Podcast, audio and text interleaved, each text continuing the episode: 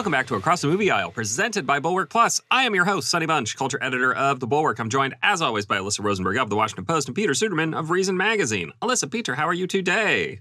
I'm swell. I am so happy to be talking about movies with friends. First up in controversies and controversies, we head to Korea, where a box office scandal has embroiled that country's film industry. Uh, Korea is one of the one of the few. I don't know about few. It's not too many.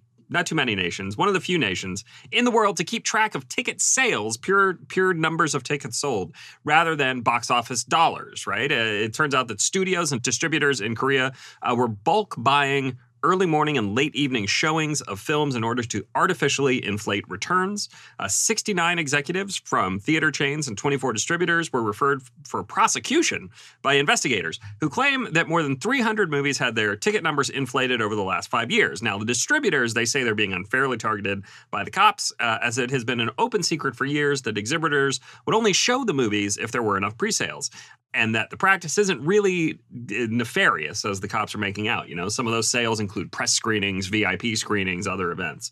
I'm fascinated by this story because you often hear whispers of this sort of thing all over the world. Uh, in China, for example, I'm, I'm pretty sure this is another one of these open secret situations. Uh, theater chains would divert sales from American films toward films that were produced in China, thus decreasing the amount of revenue headed out of the country and making Chinese features appear more popular with the native audience. I don't think that that is necessarily still the case, uh, but it definitely was as of five or six years ago. And in the US, these rumors often get wrapped up into culture war trappings. So, like, I remember reading Reddit threads, people people talking about the ghost theaters uh, for Black Panther and Captain Marvel, right? The suggestion being that Disney was buying out theaters to inflate the numbers so their first movies with a black hero and with a female lead didn't tank.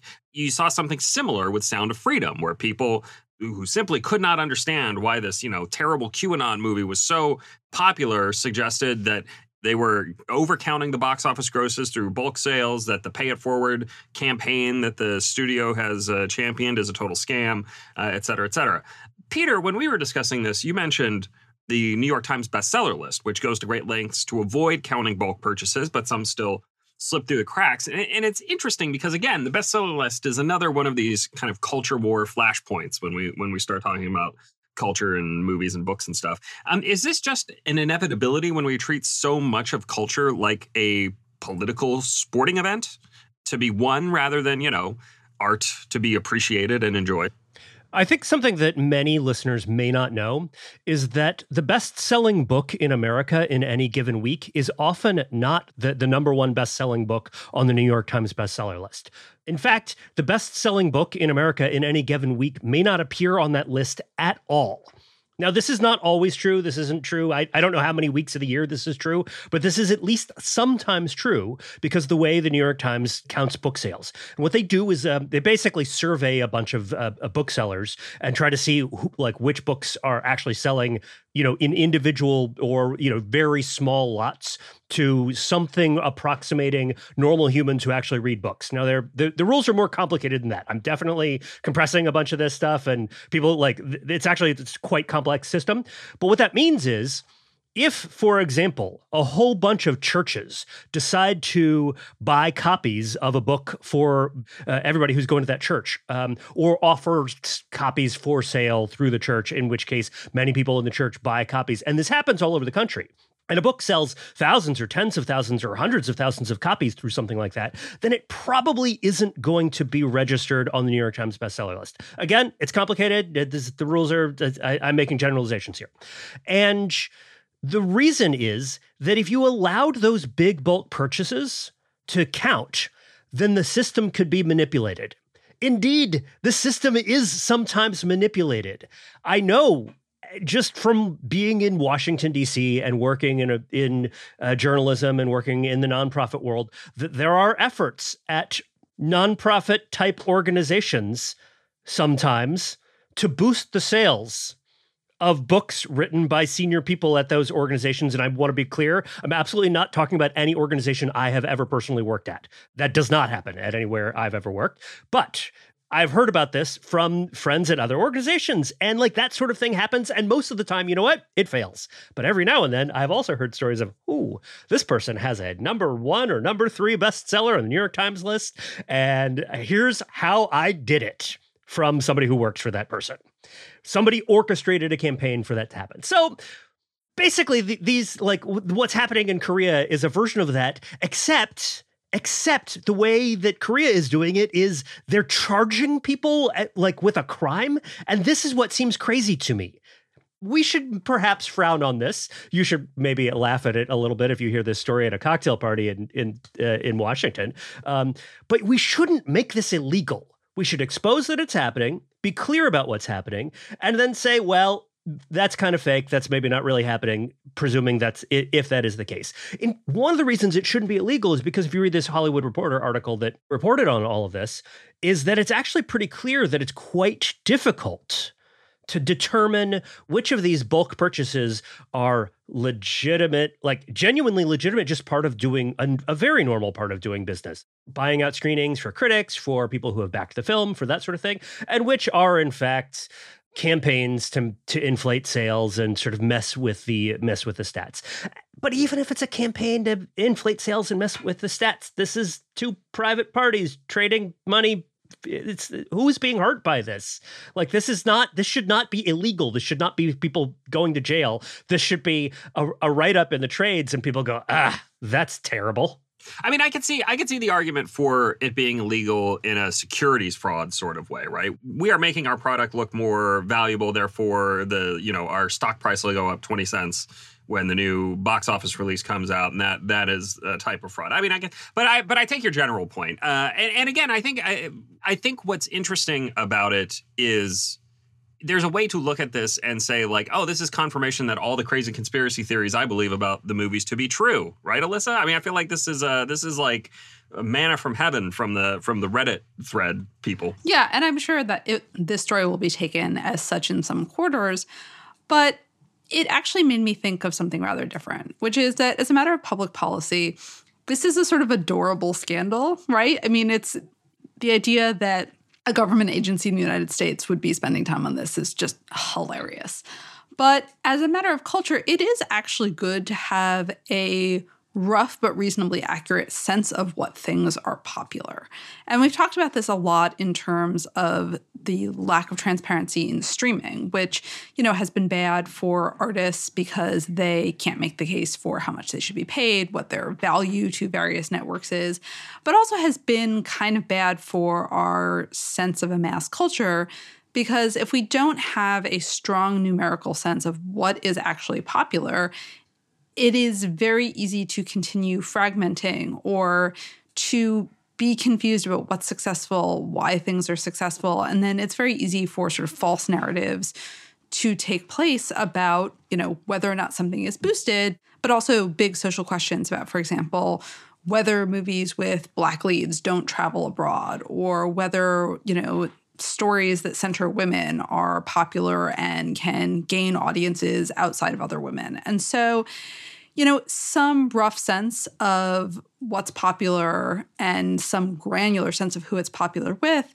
is useful from a sort of labor perspective and from the perspective of actually building a mass culture. Yeah. No, I mean this is this is the thing is that it, it again I totally agree with Peter that it probably shouldn't be illegal, but I do think it is uh it's it works what what people think is actually working in the industry. And if you don't know what's working in the industry, it's hard to have a conversation about what is being made and what should be being made. I mean, like there, you know, this is a this is a this is a market, right? The the if the market signals are skewed, that's bad for everyone. Yeah, and look, I think it's you know it's good for liberal audiences to understand if something like Sound of Freedom is actually popular because it helps quantify how popular certain kinds of messages are in the general public, you know, whether a communication strategy that, you know, starts with this sort of generalized narrative about child victimization is, you know, kind of popular and a gateway drug for people. You know, it is it is healthier to have a culture where when something is popular, people can be curious about it and why it's popular as opposed to assuming that it's all a conspiracy theory and that the you know alleged popularity of something is sort of just there to be discredited. Curiosity is better than conspiracy. Yeah.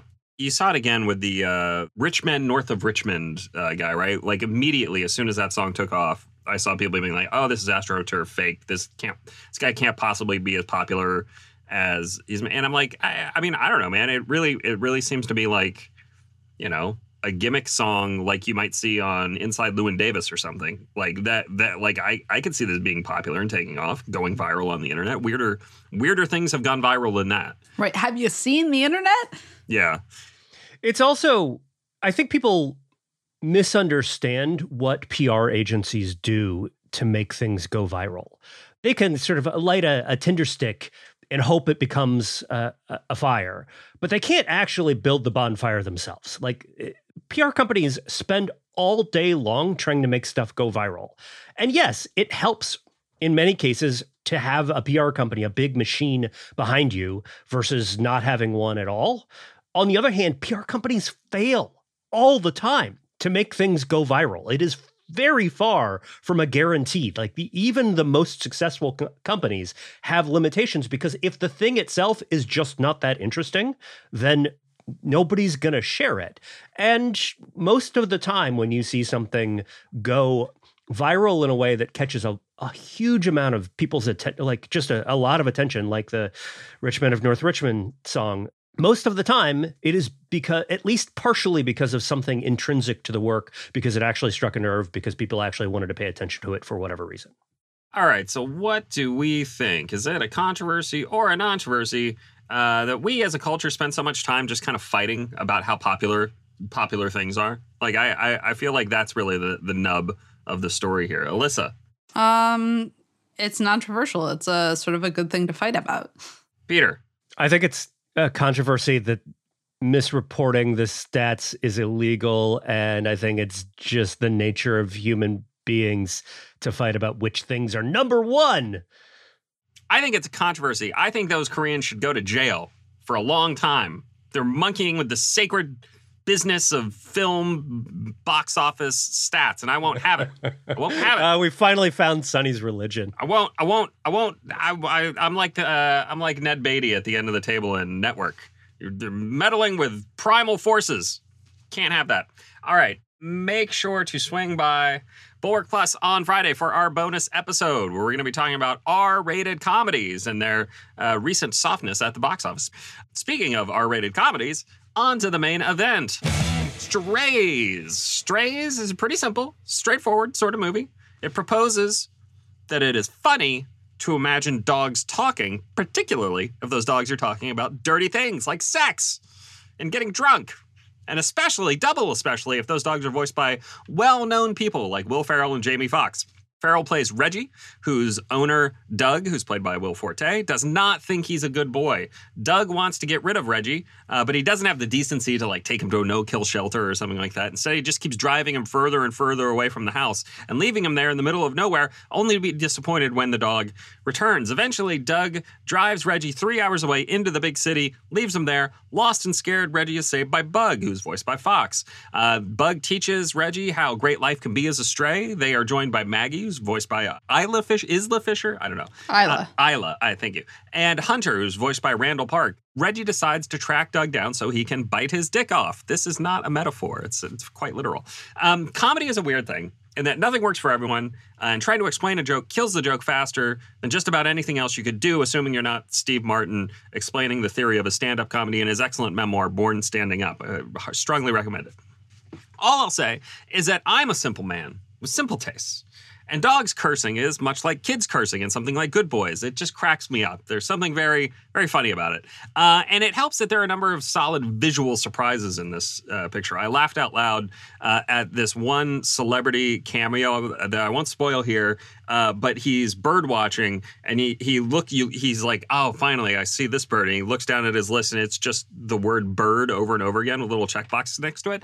I laughed out loud. It was very funny to me. I wasn't expecting it. Very funny. Though Strays does suffer a bit from the uh, the fact that, as is so often the case, so many of the best jokes are in the ad campaign. I've seen the trailers for this movie about a hundred times, um, and I have thus seen many of the best jokes in this movie about a hundred times. One last note: you really have to hand it to Will Forte here, uh, who makes Doug both evil because he hates dogs and pathetic because he's a jobless single loser. No one in the history of film has ever more deserved to have their sexual organs removed by a pack of wild dogs. Alyssa, you did not seem to care for strays when we were talking about it over text. Why do you hate funny things and also dogs? Oh man. So this I don't like gross out humor. It's just not my thing. I don't think incongruous swearing is inherently funny, and I don't like watching people be mean to animals. Also, I will be honest, I think I'm allergic to Will Forte. Like, if he shows what? up in something, it's basically a sign that I am just not going to be happy for the next, you know, 22 minutes if it's a sitcom, an hour, two hours. I just, I get that he's good at what he does, but watching pathetic, mean losers on screen is just not something I find enjoyable. I feel, and I feel to a lesser extent that way about Brett Gelman, who also shows up in this movie. Um, into as the victim of like the most significant gross out gag in it. It also, I just don't think the movie's jokes are funny for the most part. I agree with you about the bird watching cameo. Um, and then there are two other jokes that I thought worked. And both of them are sort of classic Will Ferrell ad lib things, one of which is an extended riff on Dirty Talk while humping a garden gnome, which um, I thought was pretty funny. And the other is just a throwaway line in which his character. giggle just, just to hear you say it. I know. It was really funny. especially just the way like it kept going um, and was extended throughout the entire movie. The second one is just a throwaway line about how some name I forget what it was is not a plausible name for a possum. and it's like that's both of those are just classic Will Ferrell like taking something far too seriously 45 degrees left of what was actually intended and work entirely because of his delivery. So for me, the redeeming feature of this movie is just like a nice illustration of what makes Will Ferrell a talented comedian. But other than like torture horror movies, it's hard to describe a movie that is just less for me. That's fair. That's, That's all. fair. I will say that I am a little bit disappointed to hear you badmouth Will Forte like this, who I find delightful. It's not his fault. I don't think it's. It's clearly fault. his I fault. Just, you uh, you just were talking about how much No, you hate I- Will Forte. no, it said I'm allergic to Will Forte, which is like the same way that I'm allergic to tree nuts, right? Like it's not like there is Wow. nothing. What did cashews do to you? I mean, the last time I had them, I almost died and had to go to the emergency room. So it's like, but it's not Cashew's fault, right? It's, like not Will my Forte's body. fault that he's going Right, to kill like me if I watch him on screen. And there's not even anything inherently wrong with Will Forte. It's just that like I have a particularly strong reaction to him. And I think it's I mean, I think it is because he specializes in playing these kinds of dumpy, entitled, ridiculous characters who I just I mean, I get the comedy. Um, I, I totally agree with you that there's like there is no man who more deserves to be unmanned by the victim of his animal cruelty. But I just don't enjoy spending time in the company of those kinds of characters, even if they're going to be humiliated. And I don't like animal cruelty. I just, ugh. I mean, yes, like I'm a squishy, weak woman here, but it's like I don't enjoy watching a dog get menaced with a baseball bat. It just makes me really uncomfortable. I will say, I, I like I, I I spent like 500 words in my review talking about this, uh, and I do think it's like a it's kind of a brave role to take on. I explicitly compared him to two uh, characters who were slave owners in other movies, where like as like the height of cruelty. So like that's that's like how malicious this character is. Um, Yeah, which, and like, I and I feel like the maliciousness is necessary to make the denouement feel appropriate. Um, at the same time, it's very tonally jarring. Yeah, uh, Peter, what did you make? I, you're a dog owner and a dog lover. You you have two large dogs and have owned dogs for a long time. I also am a dog owner. I love dogs. How did you react to that character, particularly in that last ten minute stretch where like he basically is like, "I'm going to beat this small dog to death with a baseball bat." Or squeeze him to death, one of the two. Yeah, so I, I thought that the central relationship between Reggie and Will Forte's character was the movie's biggest misstep. And grounding the movie in what is essentially an unpleasant parent and abused child relationship in which the abused child has essentially no like is is innocent about it like and and has no rec- like doesn't even realize that they're being deeply abused. Um is a little bit of a weird choice because what you because this is a movie that is clearly being sold to people who like dogs, who think dogs are funny. And it yet it is it starts with the the first act is basically just oh we're to abuse this dog and the dog's not even really to know it and we're to the dog will be kind of pathetic as a result and also it's it didn't work for me and it set the rest of the movie like tonally the, like i thought the movie was quite funny at times in the middle though i think many of the jokes were not as developed as they could or should have been. But it set everything on the wrong foot for me from the minute one. And i think you could have fixed this by giving our our hero dog a loving relationship with a human to begin with and then for example having the movie be about uh Will Forte's I don't know aging parent has a dog and the aging parents dies, right? Leaves the dog to the awful, horrible son. And so the dog knows what it's like to have a good relationship with a human and we see yeah. that there is that there's something like real and loving and that like there's a there's a kind of core of kindness there instead of this really kind of sad and pathetic thing where the dog loves an absolutely awful scumbag of a person who I get why the movie sort of is structured the way it this way because like clearly at some point the screenwriter creators here were like what if homeward bound except extremely vulgar and instead of trying to get home to their loving family it's revenge right? Because we want we want these to be bad dogs. I get it. Like that's that's not a terrible concept for a, a twist on the talking dog comedy but it's it just doesn't work because Will Forte is too unlikable and too mean and it it sets the movie up as just as this like like there's a there's a reason that there are not that many certainly not that many vulgar funny comedies movies about abused children. Because effectively that's what this is especially when you give the dog a, like a a kind of when you give the dog like this much of a personality. And I don't want to say that that hitting dogs and hitting kids is exactly the same thing, and I'm trying, but like it is, it has a, a, kind of similar sort of effect because it this is the person in power, uh, you know, in, in their life. This is, and it is an entirely abusive and awful relationship with not one redeeming quality, and it's just it's a little too ugly and a little too raw for about the first 20 minutes before all the funny gags start. And could I just say one thing quickly? An easy way to fix that would have been to take more seriously the relationship between Reggie and Doug's girlfriend, who is in the movie for like two seconds, but is sort of the one who actually like initially picks him out and adopts him. And the movie, like, he ends up in Doug's possession when the two break up because he wants to make her miserable. And you could have had a version of this where Reggie is returning both to bite off Doug's genitalia and to get back to his original owner. But that also that would have required the movie to take that character seriously and also to acknowledge um, that control or abuse of pets is actually really common in domestic violence situations. People will not leave because they are worried about their abusers hurting their animals or because they cannot take their animals with them into shelters or supportive housing. And so you actually could have sort of doubly invested in Doug's evil. Um, but to do that, you would have had to make his girlfriend an actual character and a person.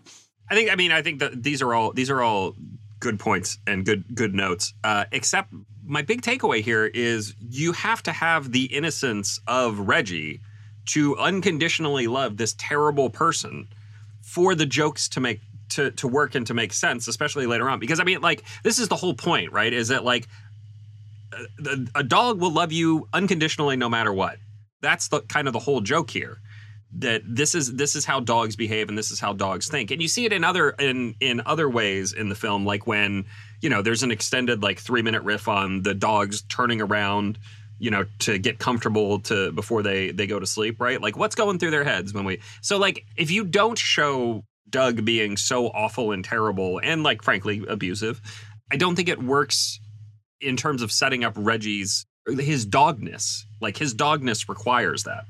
I I sort of I, I get what you're saying, but I, I disagree in the sense that if the primary joke, the movie's fundamental like observation about what is funny is that dogs will love you even when you're deeply abusive to them. I guess I just don't think it's that funny. Now, there's a bunch of funny stuff in this movie, and the rest of the movie's fundamental joke that it's really funny to see dogs swearing and talking about poop and like weird dog genitalia stuff. Like all of that, very funny. And I want to see more movies about that because dogs being gross and vulgar is really funny. That's great. I'm like the whole second act here worked, I wouldn't say great for me, but I often laughed and was quite amused. But I don't think that that like a movie targeted at people who own and presumably really like their pets and have like kind of a soft spot for them. I don't think that movie should be predicated on the idea that, man, it's pretty funny that dogs love you, even if you beat them cruelly and abuse them and leave them abandoned on the side of the road. I, I guess I don't think it's all that funny. I don't know. Yeah. Maybe this is just that I'm like a softy dog owner who's had who's like literally literally recording this podcast within arm's reach of a 125 pound bull mastiff who is basically my best friend in the world. I will add that the dogs, the sequence of the dogs getting high on magic mushrooms and going all the secret history on a warren of bunnies was also extremely funny. The dead bunnies, that's the kind of gruesome I can get behind. The See, dead that- bunny sequence was great. That, well, also that the fact great. that it's basically a joke, like it ends up being sort of an extended riff on like Donna Tartt's masterpiece novel, where it's like all these dogs running around and be like, "We didn't kill any bunnies in a drug-induced hallucinogenic Haze in state." the woods. Nope, not at all. No, I love that sequence. So again, that is one of the things that like I had seen, you know, eighty percent of in the trailers before a hundred movies that I saw at the the draft house this this last two or three months. I wish I had a device that could like, you know, like the Men in Black neuralizer things that Yeah. could just like erase like not all knowledge of trailers and advertisements from my brain the moment before I go to see a movie. Uh, one thing I will say, I, I I think one thing I really liked about this movie also is the sound design in it. The the sequence uh, at the the fair with the fireworks is really well done because it's they do a good job of you know putting us in the perspective of the dogs and it's really loud and the camera's moving very fast. We're low to the ground. They're running around. It's it kind of terrifying and debilitating for them. And then you cut to the perspective of a human and he's just like ooh fireworks. And it's much quieter. It's you know it's not it's not terrifying and scary again i like i like how this movie endeavors to put you in the the you know headspace of a of a dog that likes to curse again, it that that part of it is a very good idea because I don't know, probably not every dog owner, but many dog owners spend a lot of time in their own dog's heads. This is w- part of the appeal of having a dog is they're doing stuff and they're doing like funny dog stuff that eh, maybe not all dogs, but like most dogs do, right? Certain breeds have their you know particular ticks, and as it's happening, like there's a an internal monologue for the dog playing out in your head. And so I have had for the last 15 years of my life bull mastiff monologues playing out in my head all the time. And like frankly when I'm even when I'm just around the dogs like by myself, I like I will do their monologues for them. This is a thing that I know that like whatever. I, I'm going to admit this, but I know that other people do this. I'm not the only one who does this. I have to not be the only one who does this. but it's a it's a good funny idea because I think a lot of people actually think a lot about what their dogs are thinking and put and obviously do a bunch of humanizing while also like making it sort of weirdly dog brained. And and yet you want that in a the context of something more like a normal human relationship. And like i mean there's just a there's a funny dog movie to be made about extremely vulgar kind of ridiculous dogs just like on a city block or in a suburb. And maybe there's one bad human but like most of mostly they just have all these bizarre theories about humans and what they're doing. And one of the best running gags in this was the idea that like humans are obsessed with collecting dog crap right? Like this oh why, why are they always like they're obsessed with it? Must be because they're making something out of it something secret and delicious. We can't have like choc right? Like again, just a great way of like putting like of of sort of reversing the the the dog human psychology and like opening up the the idea of like what must these dogs be thinking. That's great. Just don't have the dogs be beaten. Yeah, so a good movie about talking dogs is like halfway between Strays and Pixar's Up, right? Yeah. With the talking dogs. All right. Uh, so what do we think? Thumbs up or thumbs down on Strays? Alyssa. Thumbs down. Peter. I did laugh a bunch at this movie, but I'm going to give it a thumbs down because ultimately, I, I actually I don't think it fundamentally works, and it's not a movie I'm going to watch again. Thumbs up. I laughed many times in this movie, and that's all a comedy really is supposed to make you do is laugh. So I think I think I think you're both being too hard on this this delightful picture. And Will Forte deserved to have his drug. He, he has to be evil. He has to be oh. wicked. Because you have to you have to want his dick to get ripped off in that in those final moments. You have to want it. If you and don't, you're making, if you're you making an argument. It, for a, basically like a Takashi Miike film, but with vulgar dogs. And if Takashi Miike makes the talking dog revenge film, I will go see it and maybe I'll like it. But this one didn't work. So, dog audition is what we need.